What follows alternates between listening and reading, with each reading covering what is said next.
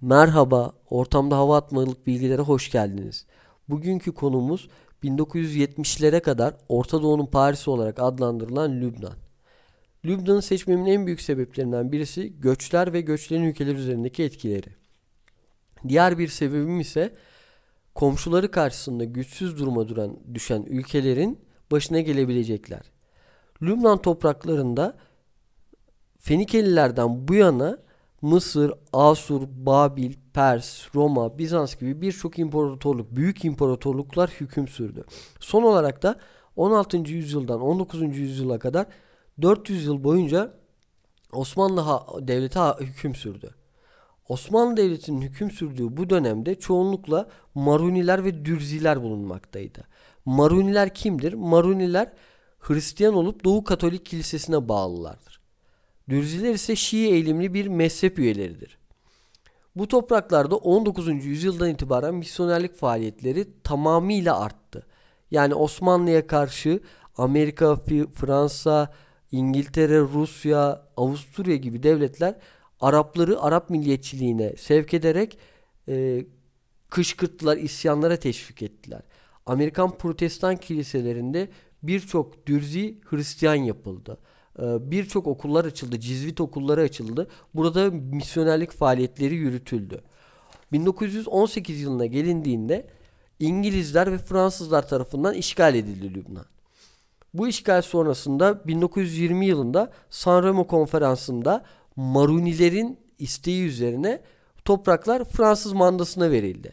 Çünkü Maruniler e, Dürzilerle arasındaki çatışmadan dolayı bir Hristiyan devletin mandasında olmak istiyorlardı. Bu yüzden Fransa'yı tercih ettiler. 1921'de de Fransa Büyük Lübnan'ı ilan etti. 1921'den 1946'ya kadar Fransa bu toprakları yönetti. Aslında Orta Doğu'nun Paris'i terimi buradan gelmektedir. Çünkü 46'ya kadar e, Fransızlar tarafından yönetilen bu topraklarda 70'lere kadar Fransızların etkisi devam etti. 48 yılına gelindiğinde İsrail-Filistin savaşından kaçan Filistinliler Güney Lübnan'a sığındılar. Yaklaşık 80 ila 100 bin arasında Filistinli Güney Lübnan'da kamplara yerleştirildi. Oralarda yerleşim yeri oluşturuldu onlar için. Burada yavaş yavaş yerleşmeye başlayan e, Filistinliler örgütler kurmaya başladılar İsrail'le savaşmak için.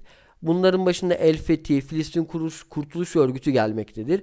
E, bunların da başında Yaser Arafat bulunmaktadır. Ya bunlar farklı bir konu. O yüzden buralara hiç girmiyorum. Ancak 1967'lere e, kadar bu örgütlenme arttı. 1967'de Arap-İsrail Savaşı sonrasında Arapların İsrail karşısında güçsüzlüğünün e, tescil edilmesi diyelim. Tescil edilmesinin sebebiyle İsrail Gazze'ye kadar ilerledi. Gazze'den birçok Filistinliyi sürdü. Ve bu sürülen Filistinliler de Ürdün'e ve Güney Lübnan'a yerleştiler.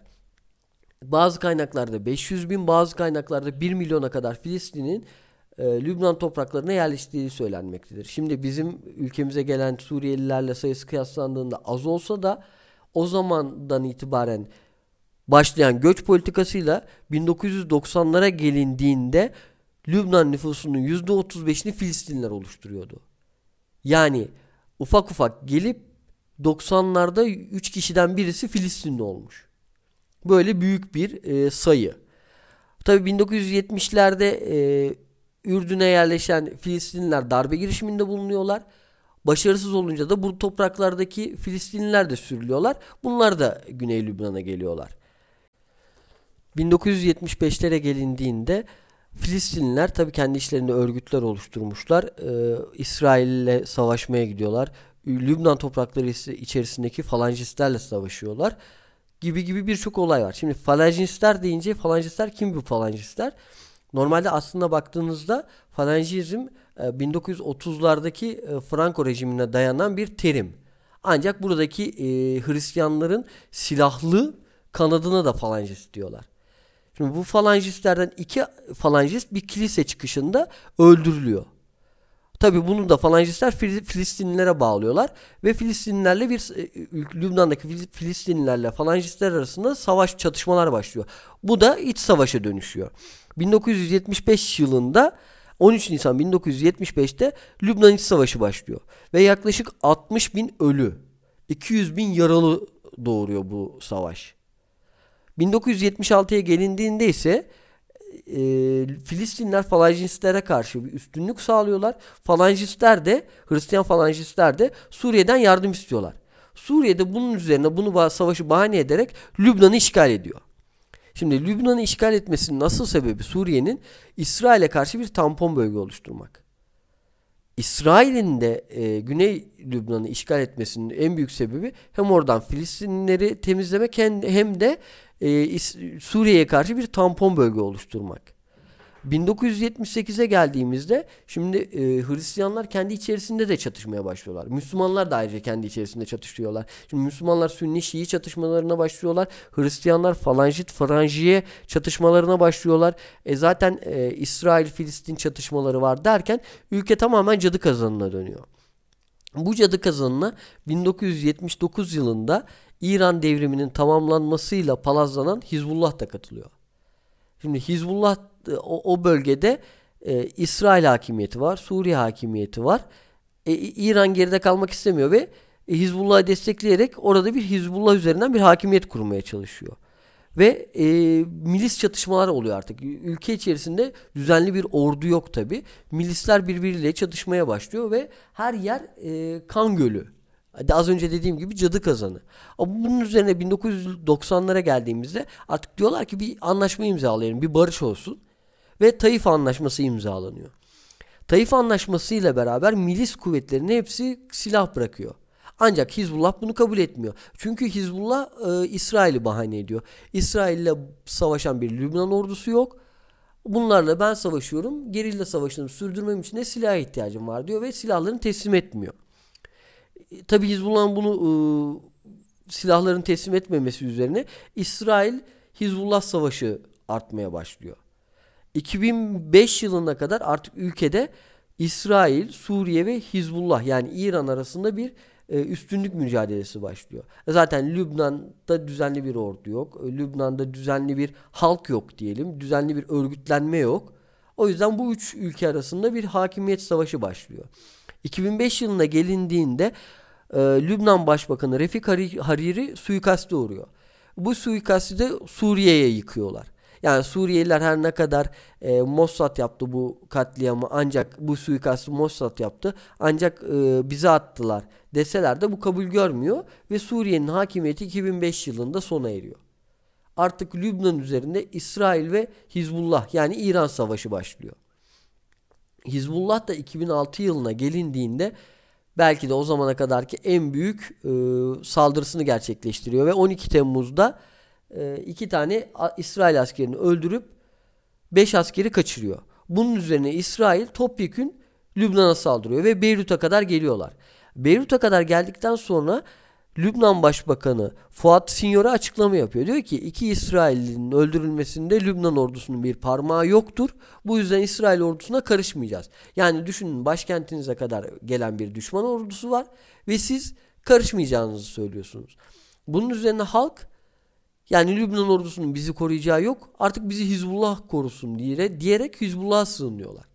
Hizbullah da bunu tabi fırsat bilerek e, gerilla savaşını arttırıyor ve Lübnan'ın koruyucusu, koruyucu ordusu benim diyor. Yani bir nevi e, Lübnan ordusunu bypass ediyorlar. Lübnan hükümetini de bypass ediyorlar. Ve İsrail'le savaşı onlar tutuyor, onlar yapıyorlar. 14 Ağustos 2006'ya gelindiğinde Birleşmiş Milletler artık bu savaşa son verin diyerek UNIFIL adı altında bir barış gücü oraya gönderiyor. Ve barış tesis ediyor burada. Bu UNIFIL'in içerisinde Türk askeri de var. Hatta Lübnanlı Müslümanlar özellikle Türk askerinin orada hakimiyet kurmasını istiyorlar. Çünkü e, diğer ülkelerin askerlerine güvenmiyorlar Hristiyan olduklarından dolayı. Türkleri bağırlarına basıyorlar diyebiliriz. Bu yüzden Türkiye hem karada hem de denizde e, barış gücüne destek veriyor. Barış gücünün burada barışı tesis etmesinden sonra Hizbullah mecliste sandalye elde etti. Sandalye sayısını giderek arttırdı ve e, günümüzde tabii ki bilindiği üzere yönetimde söz sahibi. Ancak o zamanlar e, halk yeni yeni Hizbullah'ı kabulleniyordu yani çünkü Lübnan ordusunun ve Lübnan hükümetinin İsrail Savaşı'ndaki başarısızlığı görüldü. Hatta başarısızlığı demeyelim vasıfsızlığı görüldü. Bunun üzerine Hizbullah'a yöneldiler onlar da kendilerini koruması amacıyla. Hizbullah yönetimde söz sahibi yaptılar. Tabi Hizbullah da bu süreçte İsrail'le artık gerilla savaşı değil devlet savaşına döndürdü olayı. Yani Hizbullah demek Lübnan demekti. Lübnan'la İsrail e, it dalaşına tutuştular. Hani eskisi gibi e, topyekun savaş değil it dalaşı ufak tefek e, suikastler e, yani suikastler büyük ama hani çok ses getiren olaylar değildi. Kendi aralarında ufak tefek çatışmalar gibi devam etti. Ancak İsrail ajanları Mossad e, Hizbullah'a büyük hasarlar vermeye devam ediyordu. Bunun üzerine 2011 yılına gelindiğinde Hizbullah büyük bir temizlik operasyonuna girişti. Kendi içerisindeki ordu, polis ve istihbaratındaki Mossad ve CIA ajanlarını temizleyebilmek için bir operasyon düzenledi. Ve bunda da büyük ölçüde başarılı oldu diyebiliriz. Çünkü o süreçten sonra e, İsrail'in ses getiren sansasyonel eylemleri azaldı. Tabi Hizbullah İsrail'in gücünü kabul etti. İsrail Hizbullah'ın yükselmesini kabul etti. Karşılıklı bir denge oluştu. Ha şu anda her ne kadar istim üstünde olsa da patlamaya hazır bir bomba olsa da bölge yani bu zamana kadar böyle gitti. Şimdi ben 2007 yılında Lübnan'a gittiğimde halk gözüyle ya da e, dışarıdan gelen bir adam gözüyle Lübnan üçe ayrılmıştı. Bir kısımda Hristiyanlar, bir kısımda Yahudiler, bir kısımda Müslümanlar. Ha tabi e, etnik azınlıklar da vardı ya da ne bileyim başka azınlıklar da vardı. Bunların en büyüğü Ermeniler. Mesela Ermeniler 1939 yılında bizim Hatay sancağını almamızla beraber Fransızlarla birlikte oradan çıktılar. Ve Fransızlar bunları bazılarını Suriye'ye çoğunluğunu Lübnan'a yerleştirdi. Yaklaşık 20 bin Ermeni Lübnan'a yerleştirildi. Yani Ermeniler de Hristiyanlarla beraber orada yaşıyorlar. Şimdi Hristiyanlar ve Yahudiler o bölgede mutlu mesut yaşarken savaş Müslümanların bölgesindeydi. Yani o dönem 2007 yılında Hristiyanların bulunduğu bölgelerde hala e, tatil bölgesi olarak önemli bir bölgeydi Lübnan. Hala Hristiyanlar istedikleri gibi eğleniyorlardı ancak savaş Müslümanların bölgesindeydi. Yani podcast'i sonlandırırken şunu söylemek istiyorum. Yani e, göç gerçekten bir ülke için çok önemli. Ülke içerisindeki dinamikleri çok fazla etkiliyor. Ülkeye göçenlerle birlikte mültecilerin arasında birçok ajan olabiliyor. E, birçok e, tehlikeli insan olabiliyor. Bunlar iç dinamikleri çok fazla etkileyebiliyor. Bu yüzden e, ülkelerin göç politikası çok önemli. Ayrıyetten tabi Lübnan'ın güçsüz bir devlet olması onların bu duruma düşmesinde etkili oldu. Bu yüzden hem güçlü olacaksınız hem de sağlam bir göç politikanız olacak bana göre. Sonraki podcastlerde görüşmek üzere. Umarım beğendiğiniz bir podcast olmuştur.